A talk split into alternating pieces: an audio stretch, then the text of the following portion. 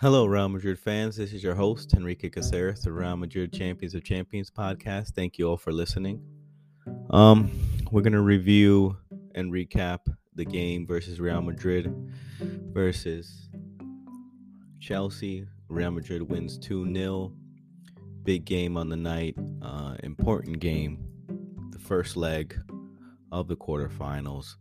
Um, two goals, vital goals against Chelsea, which was needed in at home. We were playing in Madrid and Santiago Bernabeu, and Madrid was, I have to say, the better side. Madrid was the better team, and Chelsea did show where they are in the position at the moment. Um, a goal by Karim Benzema in the 21st minute. Um, Karim was uh, it was a great play by Dani Carvajal, receiving it more inside in the midfield, stepping in inverted uh, right right back, and then he's able to place a ball looking towards and behind at uh, Vinicius making a run, and Vinicius is able to get there before the keeper and give him an assist to Karim Benzema to tap it in. Uh, it seemed that the keeper wanted to anticipate the pass, but uh, Karim was able to, off the rebound, place it back into the goal. And then the 74th minute was uh, in the second half a corner kick, short corner kick to uh, to Vinny. Vinny back to Toni Kroos, um, Toni Kroos, then uh, then Vinny finding Asensio on the top of the box, and he was able to uh, a low driven shot to the first to the to the first post of the keeper and score. Um, he had just barely got in, so it was important. It's an important win to Real Madrid. I think Real were were were dominant. Real were were the better side, and Real really did somewhat never got out of second gear essentially and i love the lineup that he played uh, with valverde in the center of the park showing those strengths those legs in, in the middle of the park which was needed um, rodrygo on the right wing which uh, is just spreads the field out for them doesn't make it so narrow anymore and something different from last year which was needed because uh, we were becoming too predictable, and the moments in Champions League is what is very important at this point of the season now, since La Liga is so far apart uh, between us and Barcelona.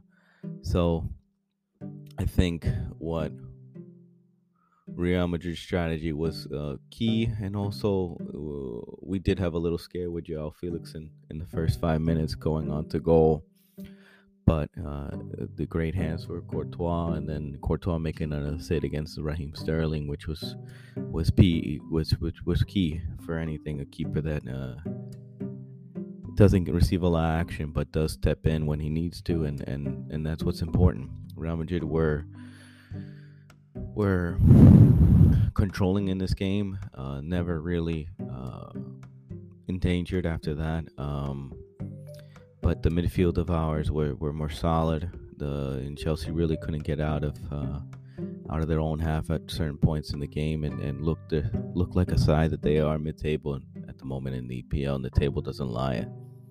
Um, my man of the match, I was I was a bit debating on where who should it go to, but um, for me, I think uh, since Vinny was involved in both game both both goals, I'm gonna give it to him man of the match, and Karim Benzema uh, special mention because he had a for me he had a very good game. He was on the ball. He was um, a link up play, but Vinny.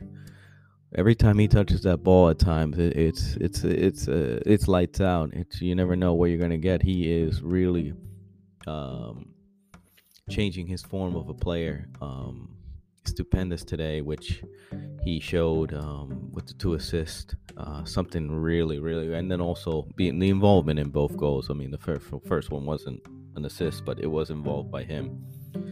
And I think um, the moments in Champions League is, is where players like Vinny, Karim, Toni Kroos, and Modric get involved. Um, where Real Madrid really um, won this game was because of the sheer quality they have across the pitch. Um, the red card didn't help Chelsea, and I thought uh, Ben Chilwell stopping Rodrygo getting on a, a, shot on target or maybe a breakaway can only tell if it was a good decision by what happens in the next leg in the end in the next 90 minutes which they play. So we'll see.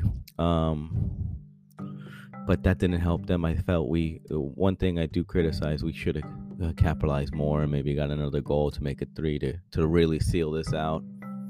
Um, but that's fine. I think it's it's chelsea's going to go for it at home and think it's going to leave them exposed and that's where spacing behind for Karim and Vinny is something that they that um, Real Madrid have uh, can execute and can capitalize on. So we'll see. It could be played right into their hands at some point in the game. So, but uh, important part of the game for me is Real Madrid's status of of just playing the game the right way, um, never getting phased, and the management of the game was so important. It was truly magnificent seeing Toni Kroos and Luka Modric stepping in and playing well, and Rodrygo and Karim Benzema and Vinicius Jr. Something I think that was really good. They played really well. Um, something I didn't expect. Something I, I I I always think that they step up in the big moments in Champions League in the midweeks, and that's where this team really shines and they and the game is suited for them more. Um, they have become more unpredictable in La Liga games, and maybe that's where the transformation is. They've become more of a sensible team now at the moment with uh, in Champions League. So I think Real Madrid. I'm super excited to see the second leg. I think they're gonna play a lot better, and they can only get play better because it looks like in Chelsea just with the poor run of goals, they haven't scored in four games in 30 years. Uh, so we'll see. I mean, they don't look like they're going to score again either. Um, they just lack the confidence, lack the denial. Um, but also, Real Madrid is just a killer team. They, they don't leave any chances for them. They're a good squad uh, with an aging play, aging team. They might be aging, they might be older, but they have a lot of youthful players and, and a, a special mention to Camavinga for playing his um, his um, at left back where he's not used to. But we have three players that are sitting on yellows. Uh, Carvajal, Militao, and, and Camavinga will make sure that they don't get another yellow for the next round, and and and we can't afford to lose them in the in the in the semifinal first leg. So we'll need full strength squad. Um, I think what Real Madrid did overall was play the game the proper way, manage the game, two nothing, strong result. Go back to London, seal out the win, and that's where I think Real Madrid can get they capitalize and put on a show in London where they'll have the space and the time and and Chelsea will have to chase it because they want to continue going forward. Um, I think that's where I think that's what's going to happen. I mean, really, Chelsea has to go for it, and they're going to have to play a different. Frank Lampard's going to have to put something out different. They might get will go a little more attacking with Kai Havertz uh, at the center, at the focal point, and we'll see where where it comes because they can't play that breakaway style with Joao and Sterling. They'll need to they'll need to get forward and move up the pitch, and they'll need to create chances. So we'll see. Um, also today we had the the Milan versus Napoli other quarterfinal. The game was in Milan. The play Milan wins one nothing uh, by Bennacer's 40 uh, 40 minute goal and uh, I saw a little bit of the game. I didn't have all concentration on it, but uh, we have to highlight something very important.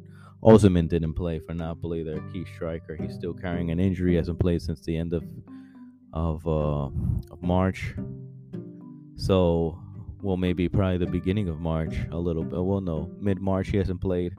So it's important that uh, he plays because he's so key to that team. And they had some. They're gonna have some vital losses in the next round, which uh, Anguissa and Kim, their best defender, has a yellow and a red card for Anguissa. So I mean, uh, in Kavis Kvaratskhelia missed a key chance, and he needs another striking partner next to him to to probably probably create space and give him one v ones where it's most likely he needs, but. Um, I don't want to say Napoli needs to show more in, at home, and they typically do, but Milan may have their number for them. Who knows? Uh, Milan look good. They have a, a young squad, and they have one ex- probably one experienced player, Giroud, and but they they have some quality. Um, and then so, but Napoli typically plays better at home. So we'll see where this comes out. But it's a good time. I'm going to keep a close eye on it as well, which is uh, exciting to see because I, you know, there's a lot of good games going on at this moment in Champions League. But thank you guys for listening. Appreciate it. Please rate and subscribe to the podcast. Thanks, guys. Bye.